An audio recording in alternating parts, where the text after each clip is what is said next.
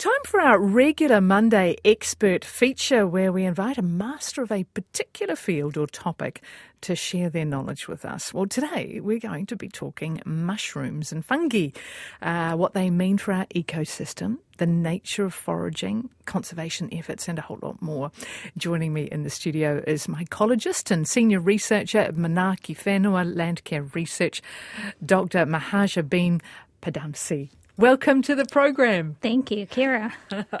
now, um, now, if you've got any questions, you can text 2101 or email afternoons at rnz.co.nz. But firstly, tell us how you got involved with mushrooms, Mahajabeen. Mm, so, um, at my undergraduate institution, my um, my advisor at the time he used to take us out on on nature walks for um, just in for ecology classes and other intro biology classes, and I just started to notice mushrooms more and more. Um, and at the end of end of my um, third year at university, we had uh, we had to do an honors thesis, and I talked to him and I said I really want to do something on fungi, but I'm not sure what. He said, "Well, why don't you do a survey of of the mushrooms around the campus. And I said, people still do that?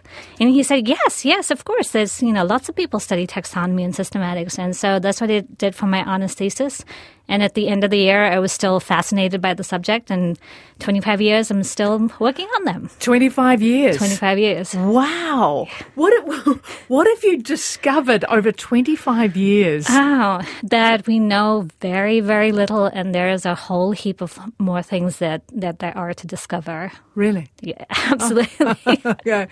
Uh, so we don't know all there is to know. No, oh. no. I mean, even in New Zealand, like we have, you know, there are about, we estimate that probably about 25,000 species that are present, and we've only given names to about 8,000 of them. So there's, you know, there's there's a lot more that we just don't know about fungi. Mm.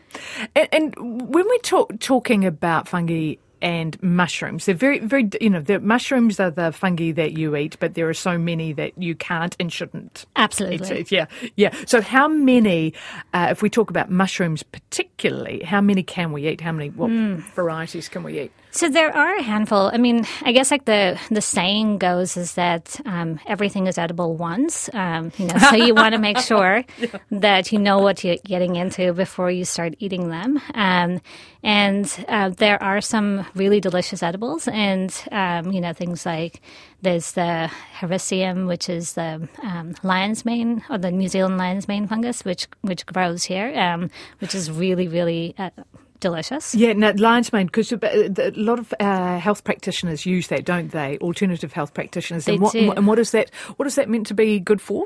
Um, well, depending upon who you ask, I mean, I guess some people say that it's good for memory, um, and you know, but then it, there's probably like a whole heap of health benefits that we just haven't investigated fully as yet. Right. So, yeah. so, so sorry, you've got carry on the ones yep. that you can yep. eat. So, um, uh, lion's mane, and then um, my personal favorite is something that grows in paddocks called uh, a shaggy mane mushroom. Um, and you have to kind of get it when it's still young and, and the gills are still uh, whitish because as they as it gets older, they um, they start to ink up, and they and that's uh, they have this the name called shaggy mane because they're kind of shaggy on the top, but then they also call ink caps because they um, the gills slowly digest themselves and let the spores be um, be spread in the wind. So um, those are really, really good, and they um, they definitely taste a little bit like oysters. so, okay, and where do they grow? Um, I've only seen them in paddocks. In, I mean, all over New Zealand, and paddocks all over New Zealand, or particular types of paddocks. Um, Hmm, that's a good question. I'm not sure. I mean, I've seen them in like, um, you know, with, with where where there are cows around or, or sheep, and mm. um, uh, yeah, they're not. I haven't seen them very often, but yeah, when you do see them, then they're definitely a good a good wild mushroom to to know and to eat. Right. So uh, so how do you know? And I know this this is a big question. You know what is good to eat and what is not good to mm. eat uh, because you know mushrooms you see them everywhere. Absolutely. Is there uh, one clear rule? Um, I think that the clear rule, that the, the one rule that, that people should definitely keep in mind is that if you don't know what it is, please don't eat it because, you know, you could poison yourself. There have been cases of um, especially immigrants coming to a new country. This happens a lot in North America when you have East East Asians coming to North America and, and thinking that a particular type of mushroom is edible because it looks similar to something that they're familiar with. But in North America, um, it turns out that it's a completely different species, and they end up poisoning themselves. And it's something that um, is very, very fatal. So if you're not sure, don't eat it.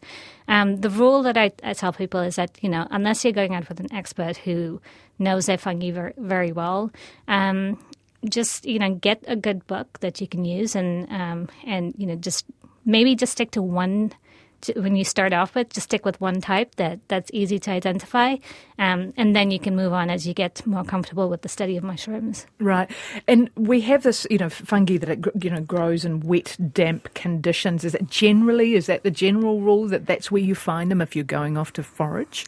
Yes, yes, and no. I mean, you do find them. Um, I mean, mushrooms are incredibly diverse, and you can find them in all sorts of areas. I mean, I've I've seen mushrooms growing on sand dunes, um, and you know, it's just they've they're extremely adaptable. It's a it's a very very large kingdom of life. Um, estimates probably put I don't know anywhere between one and a half million to you know 20 million species. We, we just don't know. We, we, we're just scratching the surface of the diversity. And so, uh, first looking out, damp places are good because they, they do need the, need the moisture. Mushrooms are about 99% water. Um, and so they, they do need enough water to be able to develop properly. Um, but sometimes like you, you, even see them sometimes coming out of asphalt. Um, they're, so, they, they're just incredibly, um, yeah, they're just incredible. Right, gosh. Uh, now I'm speaking with Dr. Mahajabeen Pan- Pandempsey. um, and we're going to take some, we're getting lots of questions uh, through in a minute, but specifically, what has your research been in on the mushroom? So I, start, I started off looking at a group of little brown mushrooms, and, and those are the ones that kind of grow in little damp places and wood chips and other things. Um, but then since then, I've uh, looked at rust fungi, which are plant pathogens that um, need a need a plant to grow on, um, and looked fungi that live inside of roots of kauri trees, um, and just you know a, a, whole heap of other things through students and their projects as well. So. It is our Monday expert feature time, and I'm with Manaaki Whenua Landcare Research Dr. Mahajabeen Padamsee. She is a uh, senior researcher and mycologist uh, specialising in fungi and mushrooms. Tell me about the collection of fungi that you curate. So, um, this is the New Zealand Fungarium, and it's a nationally significant collection. Um, so, Manaaki Whenua ha- houses several nationally significant collections, and the Fungarium um, is has about 100,000 specimens in it.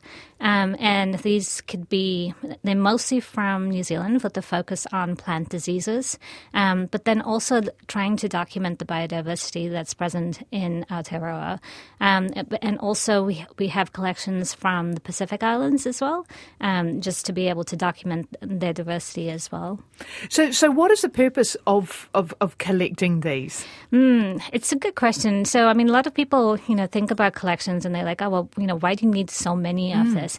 And it really helps us get a handle on the diversity that's present. Um, and then also for conservation, you kind of need to know where these things occur because mushrooms, you know, you could have, um, they, they could be there year after year, but you might not see them because they they stay underground as um, as the mycelium.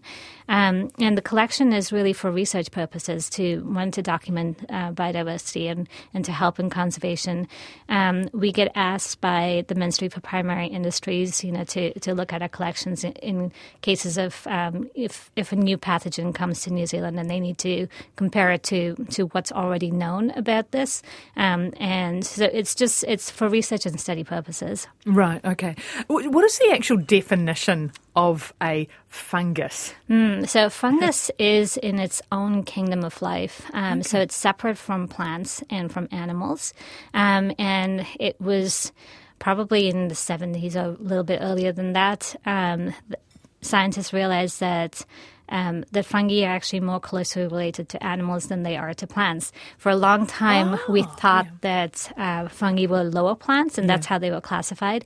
And also, like a lot of the historical collections, fungi were treated as lower plants and put in a herbarium. And so many of our practices with the fungarium are very similar to a herbarium. Um, and so, but they are in their own kingdom. The cells are made of chitins, so those are you know from fingernails, and then also um, what's the cells of insects. So that that was one clue that that they are more closely related to animals than they are to plants. Right, gosh. And there are a lot of, um, well, there are a lot of edible mushrooms that are native to New Zealand. Can we, can we actually talk about, because our New Zealand's, uh, you know, f- flora and fauna is, you know, really diverse. Can you tell us about some of our unique mushrooms and, and fungi that are found here?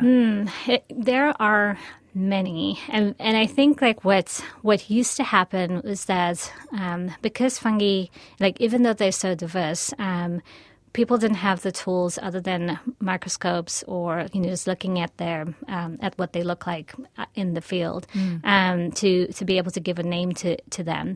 Um, and so a lot of our name of the names of these fungi originally were based on European names because that's that's where all the mycologists were. Um, but with DNA sequences, we found that a lot of the a lot of the fungi that we have in New Zealand are endemic. They're only found here and not found anywhere else in the world. Um, so we have a very very special biodiversity that's um, or, or microdiversity that's present in New Zealand. Right. Are there any particular New Zealand only, you know, specimens that um, that are used or for anything specific, but they're only found in New Zealand? Absolutely. So um, one of the marine um, what uses of fungi um, are that there haven't been that many that have been documented.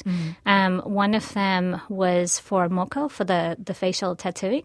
Um, it was uh, a fungus called Ophiocordyceps um, robertsii, and what it would um, it basically is a fungus that, that mummifies a caterpillar. Um, and it changes the behavior of the caterpillar. So instead of the caterpillar going and eating and eating and eating and turning into a pupae and then becoming a moth, um, what it does is that it would go and bury itself with its head pointing up. And the fungus grows from the, from the top of the head of this mushroom. But Māori knew how to find this. And what they would do is when they found it, they would burn it and then mix it with bird fat. Um, and that would make a very black ink that they could use for their tattooing. For their moko. Okay. And there are related species um, in other countries, but this particular species is only present in New Zealand. It fascinates, fascinates me uh, to, to find to think how did they know to take the head of of this yeah caterpillar and it, yeah I mean, it's astounding. It's like you know the, another um, another um, fungus that's um, Laetiporus is called the fire starter fungus. That's another thing that they knew about, and it was um, it, it was it's very very light um, and grows like you know pretty big in like two or three months. But you can carry embers off a fire it, and it doesn't burn hot. And so you could you could carry an ember in your pocket or you know in a basket, take it to a new place, and then start a fire very easily. So you didn't need to you know use two sticks or or flint or whatever um, to start the fire. And this is and they knew about this. extraordinary oh my gosh who knew and now there are, are there any proven medicinal properties that fungus and mushrooms have? Now we know that you know everyone talks about the, psilocybin i think it is that, that you and that's not found in all mushrooms. Uh, how many types? Um, no, that's actually only found in a very specific um, group of fungi, and those are the the psilocybe mushrooms. Um, there, there are a few different other um, genera of fungi in which you, you do find find psilocybins, but um, that's still un, under investigation. Is that I believe in in New Zealand? It's still, um, but it's also. Uh, you know, a class A drug. So yes of course um, and um, but other things like Ganodermas, um, reishi is something that's been used in, in East Asia um, quite a bit. Um, that's that's been known for um, just for general health benefits. Mai- Maitake, which is another one um, that's supposed to. Um, be very good for fighting cancer. So that um, where do you find that one um, I haven't found it here, but but there are related species here that probably haven't been investigated. But it's definitely in North America and in, and in East Asia as well. But then, of course, like the one, the the really really well known thing that that people you know pretty much everybody has know, knows about um, is penicillin. So penicillium is a mold, is a mm-hmm. fungus, um, and you get penicillin from this particular fungus, um, and then and pretty much you know millions and millions of people use this. Right, of course, of course. Um, now, let's go to some of your questions uh, listeners have sent through. Uh, I would like to know what the best New Zealand reference book is for foraging uh, for mushrooms and fungi in New Zealand. Would you know that? Mm, that is a really good question. Um, there has been one uh, book recently published um, called, I think, Fungi of Aotearoa by Liv Sisson. Um, and um, and Manaaki Whenua, we've been working on a mycoflora for um, for New Zealand fungi, and especially as a guidebook. There's an, uh, another one that's been privately published uh, by Shirley Kerr that has a lot of pictures. Um, yeah, unfortunately, I don't have a good answer for you, but we are working on it and hope hopefully in the next few years we'll be able to get one out. Right. Now now the human pursuit and consumption of substances which result in an altered state is widespread and well documented. Is there any evidence to suggest that animals or even insects consume the psilocybin fungi to the same end? That is definitely not my area of expertise, and I'm not sure. Um, there probably are studies that that you could find about it, and and I think that you know I think people would be interested in, in knowing about it, but I'm not sure about that. Mm. Uh, a listener has texted in saying how common are death cap mushrooms, and, and can you first maybe explain what mm. a death cap mushroom is? So death cap mushrooms are actually those are the ones that I was talking about for the East Asian immigrants who come to the United oh, okay. States, um, and um, so they uh, they're um, species of Amanita, um, so related to the red and white spotted mushroom that pretty much is in every kid's book, which yes. is I find extremely ironic and really funny. Um, yes, that, that, a very highly poisonous mushroom should be featured. And yeah, yeah, and exactly in, in, children's books because you want to go out and pick them, wouldn't you? Yes, yeah. right. So carry on. we do find them. Um, they have been rec- recorded in New Zealand. Um, however, they usually occur with um, non non-native trees. Um, so you know we don't find them everywhere. They're only in in pockets in um, that occur with some of these non-native trees, and think that they're oaks, but I might be might be making that up, but I'll have to look at the database to just be sure. Okay. Uh, are there any mushroom clubs in Auckland or knowledgeable people that could be contacted to, you know, lead guided walks? Um, unfortunately, not. Um, but we do. There is the the fungal network of New Zealand, um, and actually, I just came back from a fungal foray that was held in Rotorua um, and the, in, and nearby areas, um, and that happens once a year for a week, and we go. Um, to a different place, either on the South Island or the North Island, and just collect what's you know what's from that area um, to to document the the diversity. And so that's a good it's a good introduction for people to come in and see how do, how do you collect these fungi? How do you you know what are the important characters that you need to be able to identify them, um, and just to get kind of you know have their eyes open with the diversity that's present. Mm. Uh, Sam from the Western Bay of Plenty has asked, uh, can you please ask about positively IDing turkey tail and how to preserve and how to use it? I think we have a lot on our orchard. Mm. Um, so turkey tail, um, there are there is um, a lookalike, and it's called a false turkey tail because it, it, kind of looks the same from the top. But if you turn it over, uh, the turkey tail will um, will have little pores underneath it, uh, whereas the, the false turkey tail almost looks a little bit smooth. Um, preserving it, um, you could probably just get away with air drying it. Um, for for more fleshier fungi, you can um, get a, a, food dehydrator and, and just dry them overnight. Um, and you know that's that's a good way to to preserve fungi. Okay, and and, uh, and Roy has just asked: um, Is there any real and clear research evidence about the uh, medicinal value of the turkey tail fungus? Um, I don't have that on the top of my head. I would have to have to look into that. Um, but you know, I, I think I think fortunately, unfortunately, um, you know, a lot of things get get um,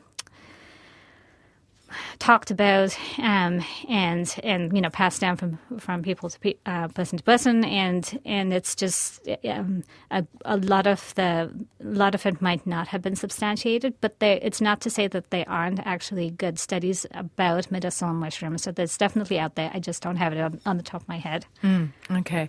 Um, Lawrence says I forage on my plantation for porcini every season and they are nearly as good as Italian sourced ones easy to dry on top of the wood fire and uh, they last ages, but people don't realise they are there and think they're nasty.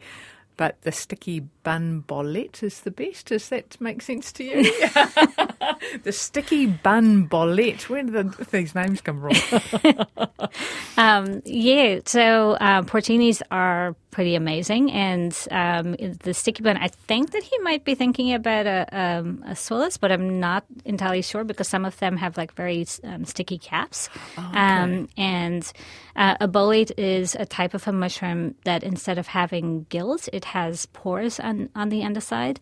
Um, and um, yeah, porcinis. So the porcinis that you do find in New Zealand, again, are those, they aren't native. They have been moved with introduced trees. and because fungi have this this relationship with trees. About ninety percent of trees are associated with some form of fungus or the other.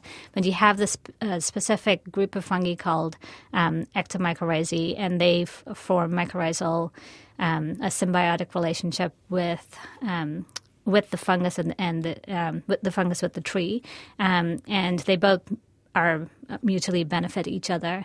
Um, and so when people brought trees from other places, they brought their fungi with them.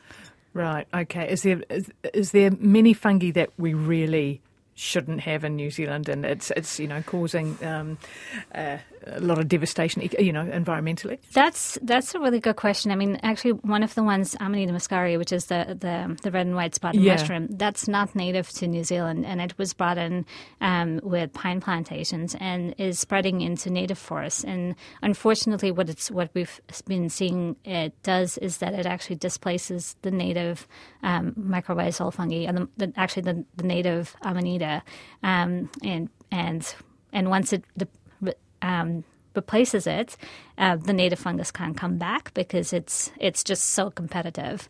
Um, and then the other, you know, the other fungus, of course, um, you have Suillus, which grows with with pines and just helps wilding pines to be able to spread you know far and wide because it's so competitive. Right. Yeah. Of course, wilding, wilding pines. We're having a huge issue with it in in New Zealand. Uh, our expert today is Dr. Mahajabeen Padamsee, and um, she is a mycologist with uh, Landcare. Now, we uh, have got a text from Margot who says, Is there a good phone app for mushroom identification. Mm. So that's a that's a really good. Um, I would say if if you don't have this already, download iNaturalist New Zealand on oh, okay. your phone, um, and you know. Learn how to take a good picture. So you want a picture of the the cap of the mushroom, but then you also want it of the um, the base um, and, and the underside of the mushroom cap.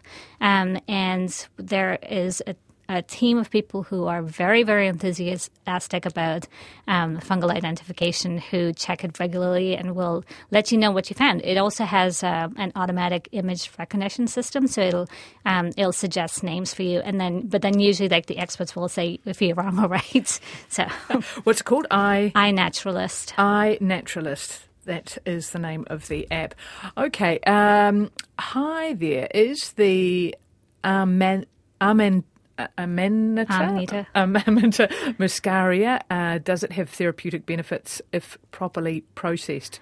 Mm. Amanita. Yeah. I think you know there there are um, reports of it. It was I think used in um, I don't know in, in different shamanistic rituals that in, in Siberia. Um, but what I have read is that the the one that the the type of, of amanita that, that you find in Siberia is slightly different from the ones that, that have spread around the world, and so like you don't get the same benefits. What I have heard is that if you do eat Amanita muscaria, you get really really sick to your stomach. Um, it I, it's implicated in some mushroom poisonings. Um, mm. So I, I again I would be very cautious about what I put into my mouth. okay. Um, what are some of the, the common misconceptions or myths about about mushrooms and fungi that, that you often encounter? Um, I think that you know one of the ones is that um, a lot of people just get astounded and they're like, mushrooms just seem to pop up overnight. You know, how is that? Like they just magically appear, and um, and actually, it that's um, fungi live for, for, most of their life underground in um, in these thread-like cells called, um, and a bunch of them called mycelium. Um, and some sometimes when the conditions are right, you're going to have the fungus being able to produce a mushroom, which is the fruiting body of the fungus. Um, so it's you can almost think of it as as a fruit. So it is you know it's called a fruiting body because it's kind of like a fruit, um, and it it could be fully formed um, under the ground, and then you know if the conditions are right, it'll have enough water to be able to push through um, and and appear almost as if by magic. I have to admit that our lawn, you know, we've had so much water in Auckland, so much rain in Auckland that the mushrooms are just spouting up through the uh, through the lawn. Absolutely, and and that's and that's you know they they definitely take advantage of, of this with weather. weather. Um, sometimes though, like if it gets too wet, you you know they can still they can also get a little bit waterlogged. But um, a lot of fungi have different adaptations to be able to survive in like very very moist environments, like rainforests and things like. Mm. So how do you get rid of them? Ah, uh, can't. oh no, really? Okay. so, so when you get that bag of compost that actually you know comes with all the mushrooms in the garden, you can't get rid of it. You can't get rid of it, but but they are actually serving a purpose. So mushrooms are decay. Um, a lot of them are decay organisms. So they're breaking down the nutrients um, that are present in, you know, breaking down dead matter and, and uh, recycling the nutrients that are present um, in this dead matter, so that you know it's good for the plants. So. Um, you, know, you can you can pick it all you want, but the but you know, as I said, like you know, most of it is going to be below ground. So unless you get rid of the soil, which you probably shouldn't, because it'll completely disrupt your your ecosystem. Um, yeah, just just let it be. So, so tell us a little bit more about the ecosystem and the role that they play. Mm. So there are three major roles. As I mentioned before, you have the mycorrhizal fungi, of which 90% of plants um, rely on them to be able to survive. Um, and then you have um, the decay organisms, and so they are um, responsible for, for breaking down nutrients that are present in dead matter. Um, and you know, and you see them often um, again, like in wood chips and things. So you'll you know you you'll walk by a wood chip pile and you'll see these mushrooms growing on it, and they're actually just breaking down the wood. Um, and then the other part of um, of this kingdom are are pathogens. Um, you know, there are a lot of very devastating pathogens that are in this kingdom. Um, but they also have a role to play because that's um, you know the pathogens while they they can attack the plant and in some cases kill it such as in with Austropuccinia psidii which causes myrtle rust it is killing our plants um, the ones that have co-evolved with with the with the plant um, just tend to push it to evolve further. Mm. Right. Uh, inoculating logs with mushroom spores. I did this on a gardening course. Is it okay for our native mushrooms? Um, yeah, sure. I would. I would try it. I mean, there, are definitely um, places that you can get um, kits you know little that um, sell inoculated logs, and so you can get them and and grow um, and grow mushrooms at, in your house. Right, right. Uh, and and talking about actually growing mushrooms mm-hmm. in your house, how, how you know what's the best way to do that? Um, I would I would recommend if you're just starting out is probably to stick with a kit, just because you know that's something that um, you know come with with very good instructions about what you want to do. Mushrooms by the Sea is is a is an organization that I think it's it's based out of Raglan, um, and they they supply oyster mushrooms and they um, they also do the native lion's mane. Um, and and others. So you can buy them, and then um, and yeah, it'll just tell you, you know what exactly you need to be able to do to be able to grow these mushrooms at home. And so you've got those ones, oyster mushrooms. Uh, what are some of the other uh, easy to grow varieties? Mm, shiitake mushrooms are the other ones. Oh, yes, um, yep. So you can get logs that are inoculated with um, w- with this fungus, and then um, and then you can grow them fairly easily as well. Yes, and then lion's mane was the other one. Um, yeah, I mean oysters. I think are, are the ones that, that pretty much everybody thinks about, um, and you know, and they're a huge number of varieties of, of oyster mushrooms that, that you can grow fairly easily. You study them and you spend all this, you know, 20, 28 years, I think. Was 25. it? 25. 25 years. Give or take. Do you, do you enjoy eating them? Or do you feel like you just can't do that? No, I I love them, and and the thing is, is also I mean, I guess knowing about fungi and knowing that you know that if you do if you do um, pick a mushroom, the rest of the fungus is going to be fine. You know, it's not. It's only it. It's like picking an apple, right? You're not going to destroy the tree by picking that apple. Right. Um, so yeah, I, I have. I, I don't have any qualms about eating mushrooms, and I love them. My daughter, on the other hand, does not enjoy them. I try and sneak them into every dish I can, but she does. She notices. Someone, someone said that actually uh, mushrooms are a, a really good substitute for beef. Uh, for the mushroom burgers, they have like the incredible protein and, and Absolutely, yeah. They they're really really high in protein, and they're good and good for fiber, and they have you know a whole heap of nutrients that you wouldn't necessarily get from plants. Um, so yeah, a, a lot of health benefits to to eating mushrooms. what's your favourite type of mushroom? So I guess. I guess oyster mushrooms are, are, are pretty much they're they're pretty fabulous. I mean, the other one that um, that you actually see in the bush every time you go out are, are wood ears, um, and they're not used. Uh, they they're usually used in um, in like Chinese cuisine and things in stir fries, um, and those are incredible because you know as I said, like mushrooms are really adapted to different environments. These ones, when it gets dry, they kind of dry down into like this almost like woody. Um, a, a woody mushroom, and then you can soak them and then rehydrate them. And so in the 1880s, um, there was uh, an, a Chinese immigrant who moved to Taranaki, and he would pay people, who, especially women and children, to go out and collect these woody mushrooms, and they would export them to China. They would export tons and tons of it. Um, and now we, yeah, now even though you can find it in the bush, we, we actually, you know, you can usually just go to an Asian food store and, and buy it from there. Yeah. Okay. Uh, what, what's your favourite way to cook mushrooms? Oh, just sauteing them with butter. Right. Got to be butter, not olive oil or anything like that. No, it not has to be butter. It has to be butter. Okay. uh, um, Andrew from Amberley said mushroom mycelium. Please ask if we could develop mycelium in New Zealand. Um, so mycelium is just um, it's a it's um, a mass of the fungal cells. Um, so it's just yeah, it, it's kind of um, like a whole bunch of tissue off the fungus. Right. Um, and it, yeah, and so you know there is mycelium um, present, and, and I guess I'm not quite sure what what what they're getting at, but um, yes, I mean you know that's and that's how when. Um, when you get a mushroom kit, it's already um, the the log is already inoculated with the mycelium off that particular fungus, and then it'll, and the mushroom will grow from the mycelium. Okay, right. What someone has asked here: when you dig the garden and rebuild it with, say, Zoodoo or something, um, does this install a fresh set of fungi? Yeah, I think you know there is.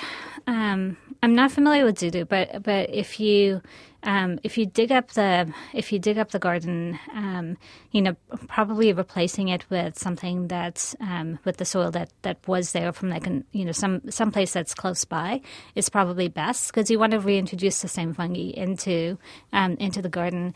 There are I think you know there there are commercially available kits that they um, that they sell that have mushroom inoculum that you know, but uh, I don't know. I, I don't think that they've been that that they've been proven. Um, and in some cases, we found that um, some of these kits have. Um, have non-native fungi in them, and so you don't really want to be introducing something from a different country um, into your garden. Mm, Right. Okay. Um, just the sort of time for one last question. Really, uh, is there a uh, is there a fungus that you find the most fascinating, or, or even the prettiest to look at? Have you got a favourite? Oh, um, it has to be the Entoloma hochstetteri. Um, so the what? so this is the blue Entoloma. So if you have a fifty dollar note and you turn it over, um, there are these pictures of these blue mushrooms on it with uh, the kokako uh, and the lovely Pureora forest in the background. And the story goes that um, the bird, the kokako, got its blue wattle from rubbing its cheek against these blue mushrooms. Oh. And when you see them in the bush, they are so incredible because everything around you is green or brown. And then suddenly you have this spot of color and this bright, brilliant blue mushroom just pops out, and it's just, it's fantastic. Oh. This has been a fascinating chat. Thank you so much for joining us, Dr. Mahajabeen Padamsee. Uh, look, uh, wow, who knew there was so much to to, to, to know about uh, mushrooms and fungi. Thank you so much for joining us. Thank you for asking me. This is great. And you can hear this interview again on our website.